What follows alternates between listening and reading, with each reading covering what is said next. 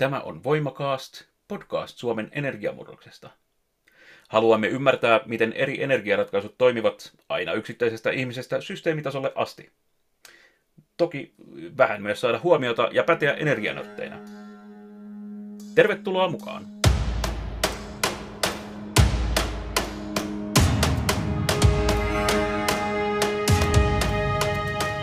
Tervetuloa takaisin. Tämä on Voimakaasti. Minä olen Hannu Jaakkola. Minä olen Juuso Pesälä. Aikaisemmin puhuttiin sähköakuista ja siitä, miten niitä voidaan käyttää sähkön siirtämiseen ja varastointiin, mutta äh, aivan ylivoimainen tekniikka, millä tällä hetkellä varastoidaan sähköä, on vesivoima, joka vastaa yli 95 prosentin äh, kokonaisuudesta siitä, että miten maailmassa varastoidaan sähköä. Mm. Miksi, miksi tämä on näin ö, ylitsellyövä tekniikka? No, siinä on periaatteessa montakin syytä, mutta tavallaan se, jos ajatellaan, on kolme asiaa, josta usein katsotaan erilaisia teknisiä ratkaisuja. Eli kannattavuus on, mitä katsotaan. Sitten katsotaan, onko joku tekniikka luotettavaa. Ja sitten, että kuinka hyvin se tunnetaan, sen niin kypsyysaste niin se on tavallaan näiden kaikissa, se on ylivoimaisesti parempi kuin mikään muu sähkövarastointitekniikka. Mm. näitä on ollut yli sata vuotta ja nämä on tosi kannattavia ja varmatoimisia. Ja... Mm. Eli, eli luotettavia, teknisesti kypsiä ja kuitenkin kannattavia. Mm. Ää, hirveän paljon vesivoimasta ei kuitenkaan puhuta tähän, niin kun, kun puhutaan energiaratkaisuista. Minkä takia Suomessa ei puhuta vesivoimasta kovin paljon? Että kyllähän meillä puhutaan vesivoimasta, mutta ehkä ennen kaikkea se, mistä me, mikä on maailmalla se suurin varastointitekniikka, on pumppuvesivoima. Siitä puhutaan tosi vähän. Ja en mä itse ihan täsmälleen tiedä, mutta mulla on veikkaus, että se voisi johtua jossain määrin näistä kahdesta syystä. Että se on ehkä vähän tylsä aihe, ja äh, sitten siinä on tiettyjä niin kuin, että se herättää ehkä vähän liian, liian vähän kontroversaaliutta. Niin, eli, eli ihmiset eivät halua puhua asiasta, joka on silleen tylsä ja vähän varma. Niin siis jos on tavallaan, että on niin ilmiselvää, että tämä on hyvää, hyvää tekniikkaa, että kannattaa tehdä, jos vaan pystyy, niin syntyykö siitä sitten niin mitään hirveätä niin väittelyä. Sen sijaan on niin kuin paljon helpompi väitellä jostain mini-ydinvoimasta tai että akut tulee ja ne, ne on tosi hyödyllisiä ja sähköautoja. On niin kiinnostavampia aiheita kuin se oikeasti toimiva, luotettava teknologia, jota vaan tarvittaisiin lisää. Joo, eli vesivoima tai tarkemmin pumppuvesivoima niin, äh, on ylivoimainen voittaja. Hmm. Mikä siinä sitten on rajoittavana tekijänä, että sitä ei pystytä niin kuin, käyttämään tarpeeksi paljon, että kaikki tämä äh, niin kuin, energian varastoimisen tai anteeksi, mm. sähkön, sähkön varastoimisen mm. niin kuin ongelma saataisiin hoidettua sillä? Mm. No, siihen liittyy, ehkä tämä voidaan käydä tämän esimerkin kautta, mitä me tässä vähän oltiin kaivettu, mutta se, se ennen kaikkea kyse on siitä, että niitä ei voi tehdä ihan minne vaan. Et, et mm. jos, jos sanot näin, että elinkaarikustannuksilla tämmöinen pumppuvesivoimala on noin tai kokonaiskannattavuutena laskettuna noin 3-4 kertaa kannattavampaa kuin paras saatavilla oleva akkuteknologia, niin akkuteknologialla on kuitenkin se etu, että niitä voi tehdä ihan minne vaan. Ja ne on niin kuin pieniä ja kaikkea muuta, mutta nämä pumppuvesivoimalat niin kuin on isoja investointeja ja vain semmoisiin paikkoihin, mihin ne niin kuin, täytyy olla spesiaalipaikka, että semmoisen kannattaa tehdä. Mm. Eli, eli juuri se että missä sitä voi tehdä ja kuinka suuria paikkoja mm. näissä, näissä voidaan tehdä. Ähm, mainitsit tästä esimerkki voimalaitoksesta tai esimerkkilaitoksesta, niin mistä me nyt ollaan puhumassa? No, äh, Suomen tämmöinen lähin suurin laitos löytyy Liettuasta, Kruonoosin pumppuvoimalaitos. Äh, muita lähellä olevia on siis Norjassa on myös paljon. Siellä on myöskin perinteistä vesivoimaa, mutta myös paljon näitä pumppuvoimalaitoksia. Mm-hmm. Eli, eli kroonisin pumppuvoimalaitos, minkälainen, minkälainen setti se oikeastaan on?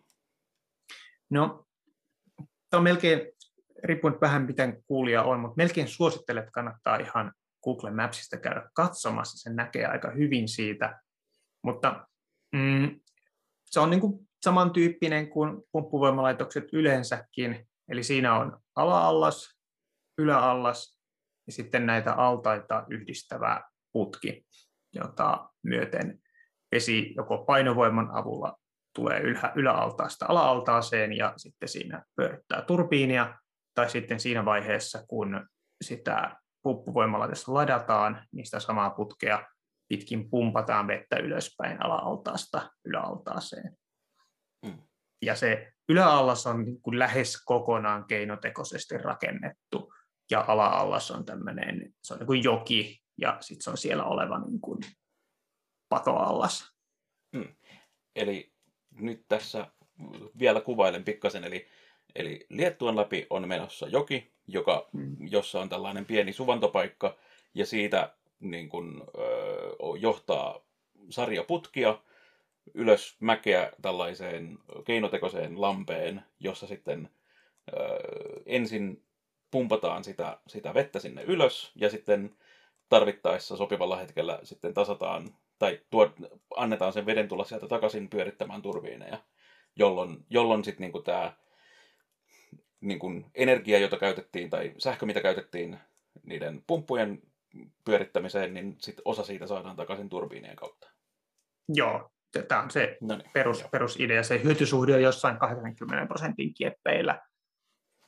Eli siinä menetetään vähän niissä häviöissä, mutta lähes se koko sähköenergia saadaan takaisin mitä on käytetty. Ja sitten pelataan sillä niin kuin sähkön hintaerolla.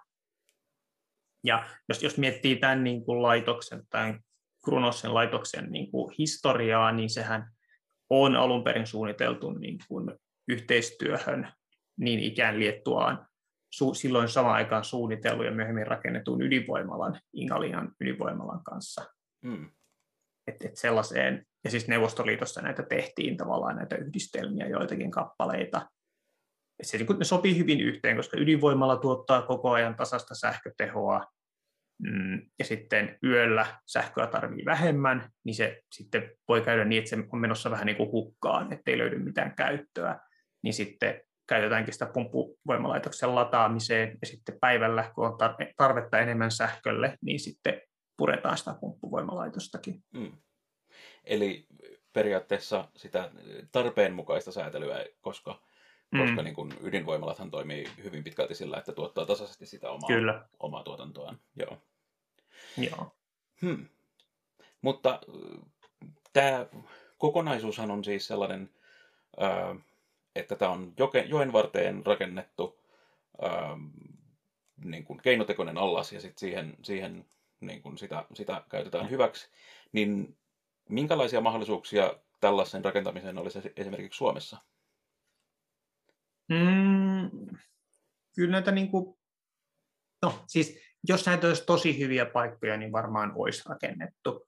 Mm, Suomessa on ö, ollut 70-luvulla hanke, jossa vähän tämän tyyppistä ö, oltiin tekemässä tuonne Jyväskylän lähelle. Puhutaan semmoista kuin Vaarunvuoren hankkeesta.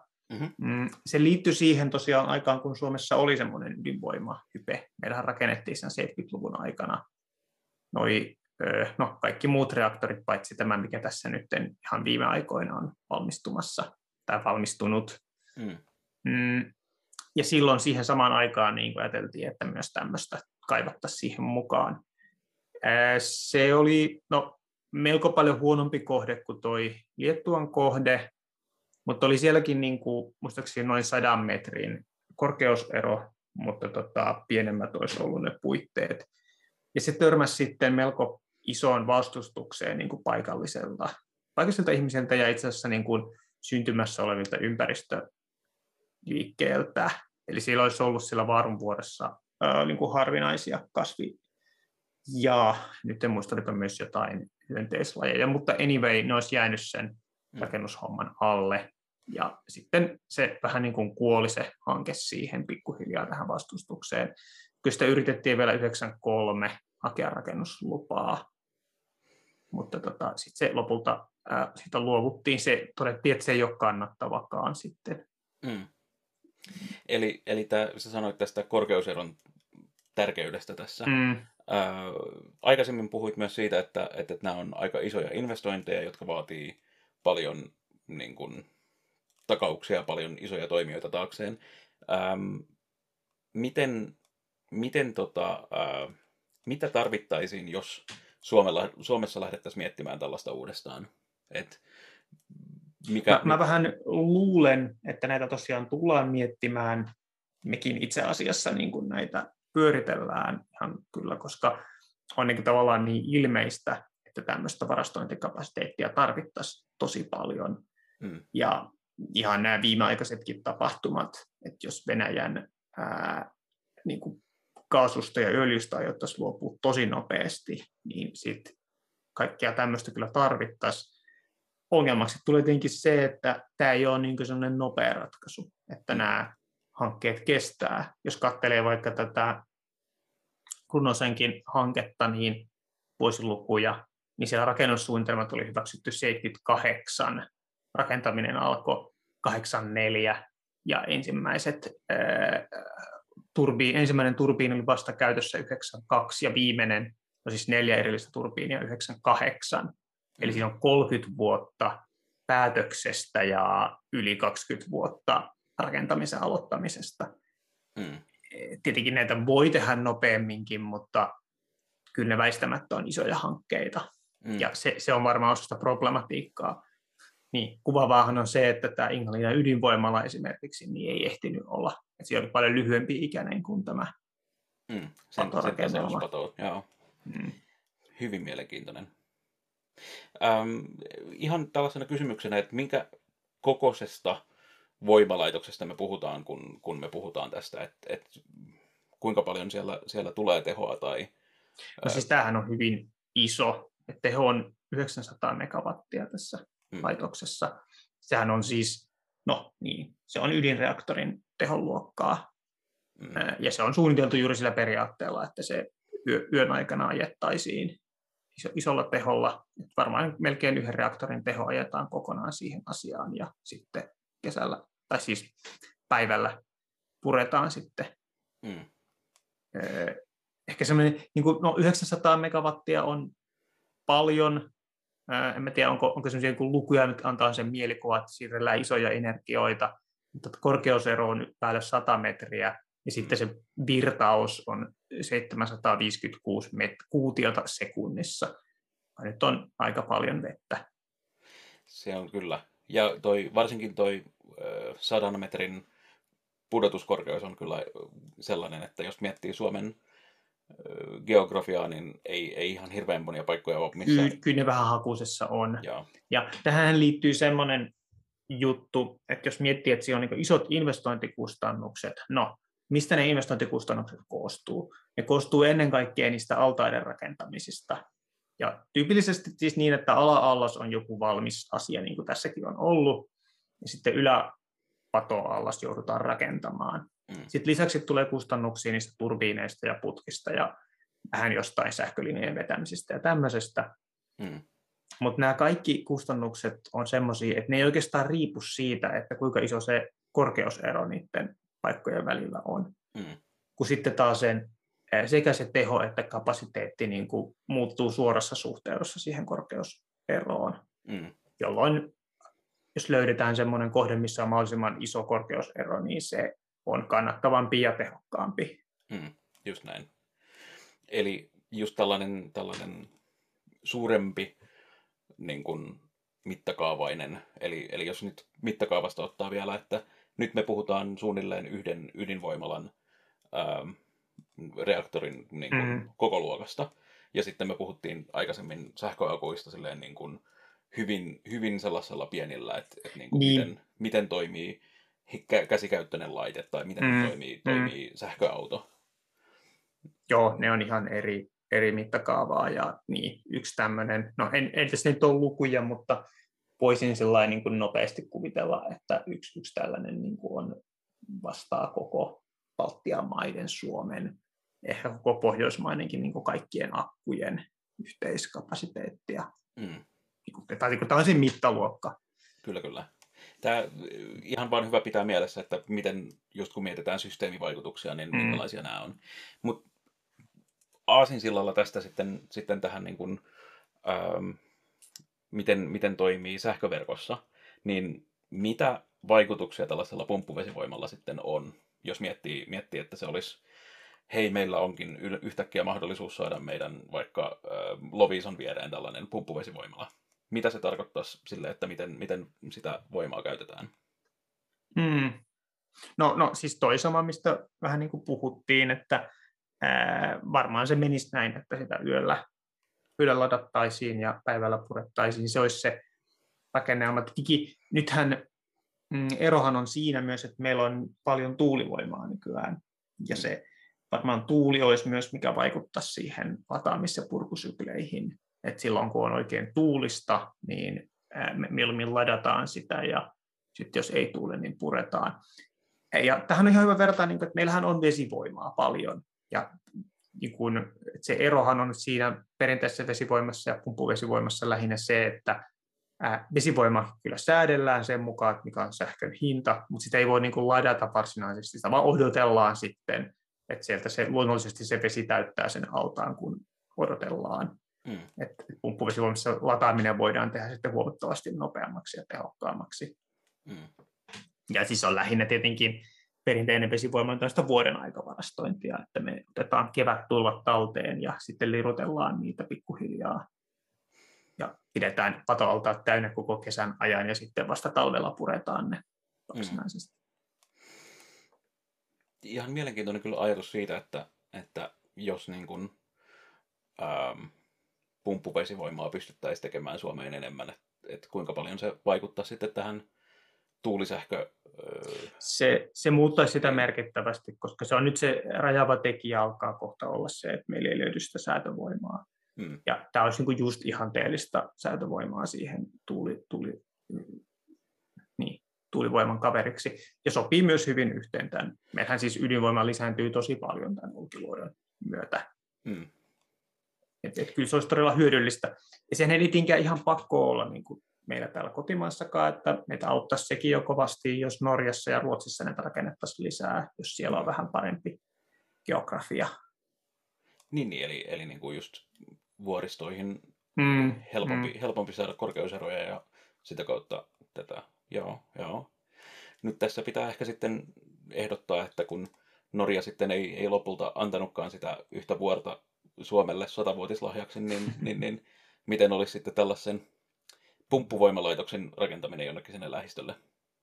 Niin, kyllä siellä voi, en itse tiedä, miten Norjassa, niin onko siellä suunnitteilla, että rakennettaisiin lisää, mutta voihan se olla, koska mm. tota, siellähän on paljon tätä vesivoimaa ja kyllä siellä ehkä, nythän ne on tehnyt varmaan ihan käsittämätöntä tiliä nämä Norjan vesivoimayhtiöt tämän viimeisen vuoden aikana, kun sähkön hinnat ovat olleet tosi korkeana ja varmaan ne tulee jatkamaan sitä. Mm. Ja tämmöiset investoinnithan näyttäytyy nytten paljon kannattavampina kuin no, vaikka vuosi sitten.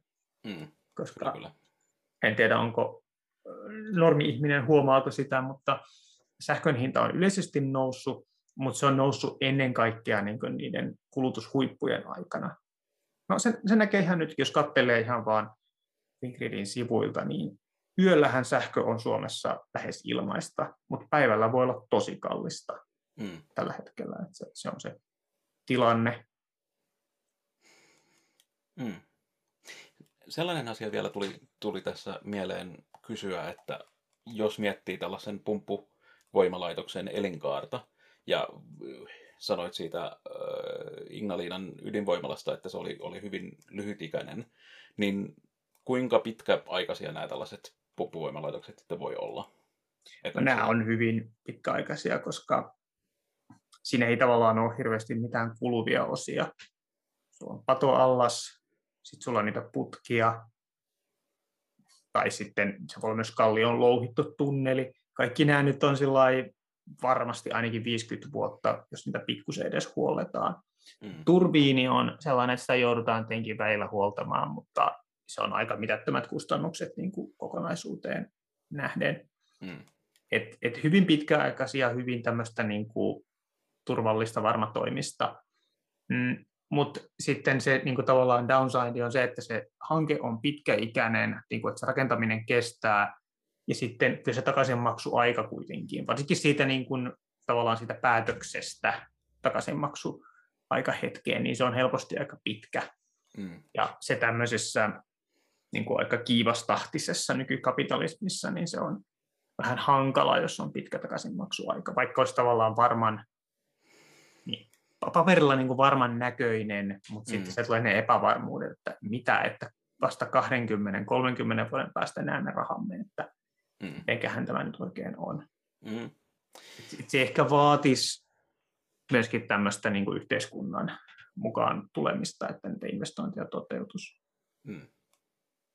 Toi on kyllä mielenkiintoinen kanssa. Mä luulen, että nyt tässä maailma on muuttumassa myös tässä, että mitä, mitä asioita katsotaan riskeinä ja mitä mm-hmm. katsotaan kuinka mm-hmm. isoina riskeinä.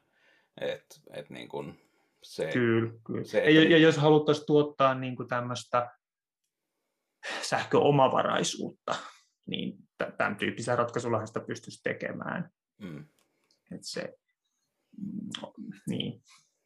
Ja mikä meille tietenkin nyt on, että me haluttaisiin varmasti luopua aika nopeasti Venäjältä tuotavasta sähköstä, mm. josta nyt tavallaan itse asiassa me kyllä päästäänkin siitä melkein tuon Olkiluodon kolmosen valmistumisen tai sen täyden tehon myötä eroon, mutta ei ihan kokonaan. Mutta mm. joku tämmöinen ratkaisu ja sitten lisää tuulivoimaa, niin sitten meidän sähköjärjestelmä olisi aika lailla mm. taputeltu joksikin Joo. aikaa ainakin. No palataan vielä tähän, että, että minkälaisia nyt nykyiset näkymät on pumppuvesivoimalla Suomessa. Eh, oliko siis mitään hankkeita tällä hetkellä? Joo, nyt, nyt on menossa siis semmoinen hanke tuolla Pyhäsalmella. Suunnitellaan tämmöiseen vanhaan kaivokseen. Eli tota, nyt en muista, mikä se kaivos lopulta on ollut, mutta siis syvä kaivos. Ää, ja siinähän se vitsi on siinä, että sulla on tavallaan niin kuin olemassa ne rakenteet jo. Eli sä käytät sitä kaivosta sitten mm. niin kuin siinä ala-altaana. Sä asennat sitten sinne, ne turbiini täytyy laittaa sinne pohjalle, jotta se tavallaan voi toimia, mutta sinne kaivokseen asennetaan sitten ne turbiinit, joita käytetään samalla myös pumppuna, ja sitten sitä lasketaan ylhäälle, rakennetaan allas, ja sitten sitä lasketaan sinne kaivokseen, ja korkeuserosta saadaan aika, aika iso, useita satoja, periaatteessa voisi olla tuhansiakin metriä tämmöisessä mm. kaivoshankkeessa. Tämmöisiä ei ole siis tehty vielä, että tämä on tavallaan maailman ensimmäinen hanke tämmöisenä.